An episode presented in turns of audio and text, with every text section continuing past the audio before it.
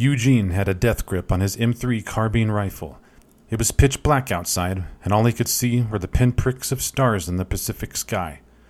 It had been quiet for the past two hours since he had been woken up for his turn on the night watch.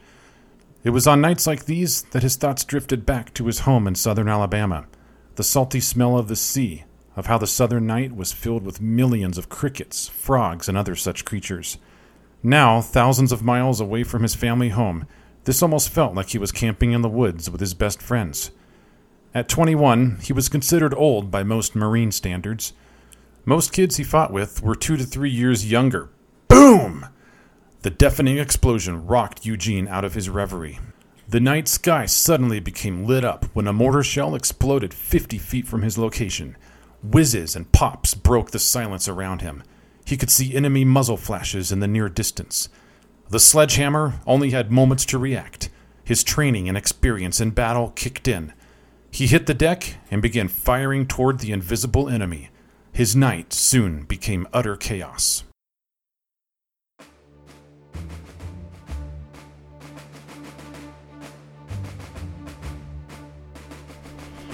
This podcast is about heroes in the military and law enforcement.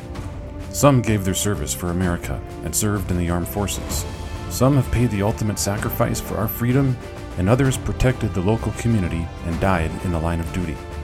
Our lives would be a whole lot different if it weren't for the hard work and sacrifice of these brave men and women. They could have gone on to live lives that were less dangerous.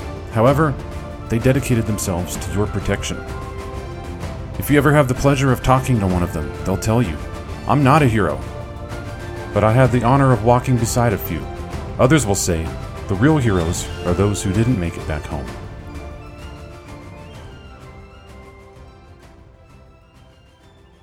This episode is dedicated to United States Marine Corps Corporal Eugene Sledge, World War Two. Eugene B. Sledgehammer Sledge was a mortarman in King Company, third Battalion, fifth Marines, first Marine Division. Eugene Sledge was born on November fourth, nineteen twenty-three, in Mobile, Alabama, the son of Edward Sledge Senior, a World War One surgeon. He flunked out of Marine O C S and lost his opportunity to become an officer. However, Eugene decided to serve his time instead as an N C O and enlisted in the Marines so he wouldn't miss the war. After basic training, he achieved the rank of Private First Class. Almost immediately, his platoon was sent to the Pacific Theater, and Eugene saw combat as a sixty millimeter mortarman first at the Battle of Peleliu from September through November of nineteen forty-four. In the Battle of Peleliu, U S Marines and later Army soldiers fought to capture an airstrip on this small coral island. It is said that this was the most intense battle the Marines had been through up to that point in the war. In total, the first Marine Division suffered over six thousand five hundred casualties during their month on Peleliu, over one-third of their entire division. The eighty-first Army Infantry Division suffered nearly three thousand three hundred casualties during their tenure on the island. Despite the heavy losses on both the U S and Japanese sides, the U S gained the upper hand and took the island. The first Marine Division was severely mauled, and it remained out of action until the invasion of Okinawa on April first, nineteen forty-five.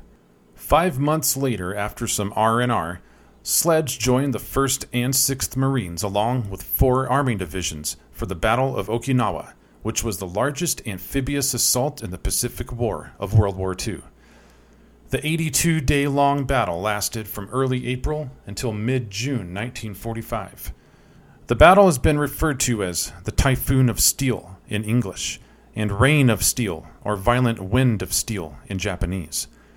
The nicknames refer to the ferocity of fighting, the intensity of kamikaze attacks from the Japanese defenders, and to the sheer numbers of Allied ships and armored vehicles that assaulted the island.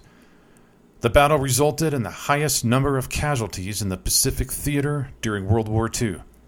The Allies suffered fourteen thousand nine deaths, with an estimated total of more than sixty-five thousand casualties of all kinds. Simultaneously, forty-two thousand to one hundred fifty thousand local civilians were killed or committed suicide.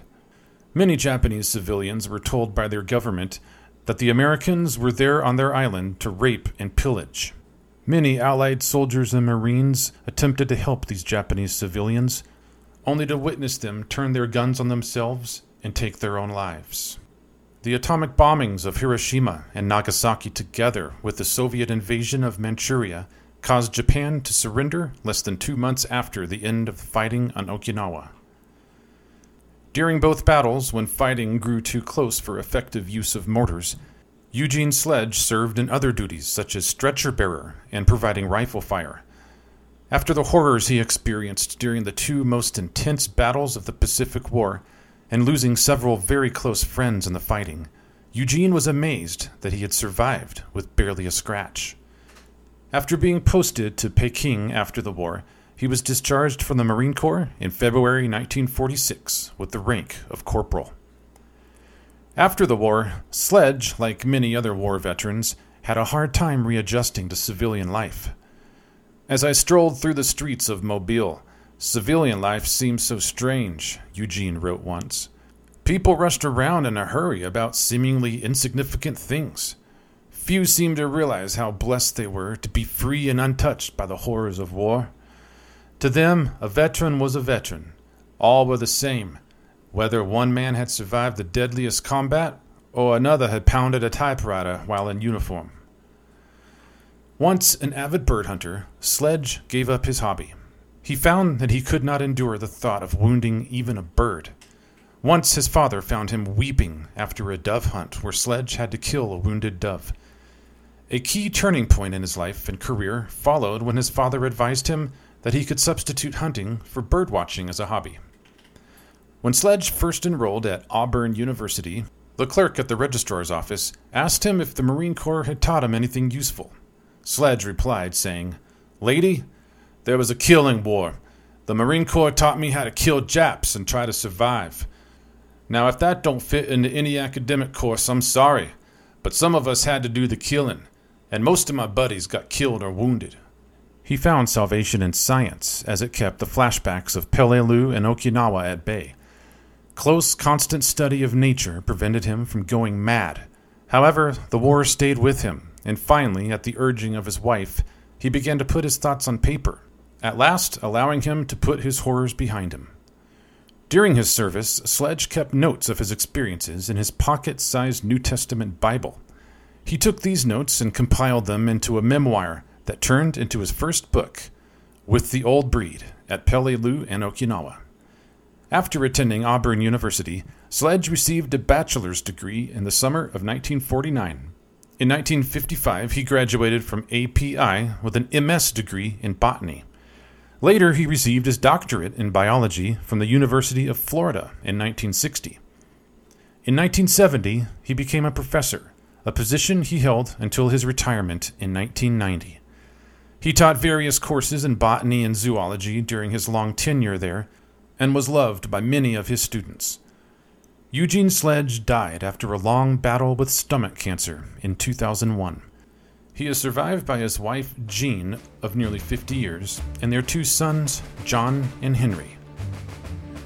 Well, thank you so much for listening to this episode of the Remember My Name podcast.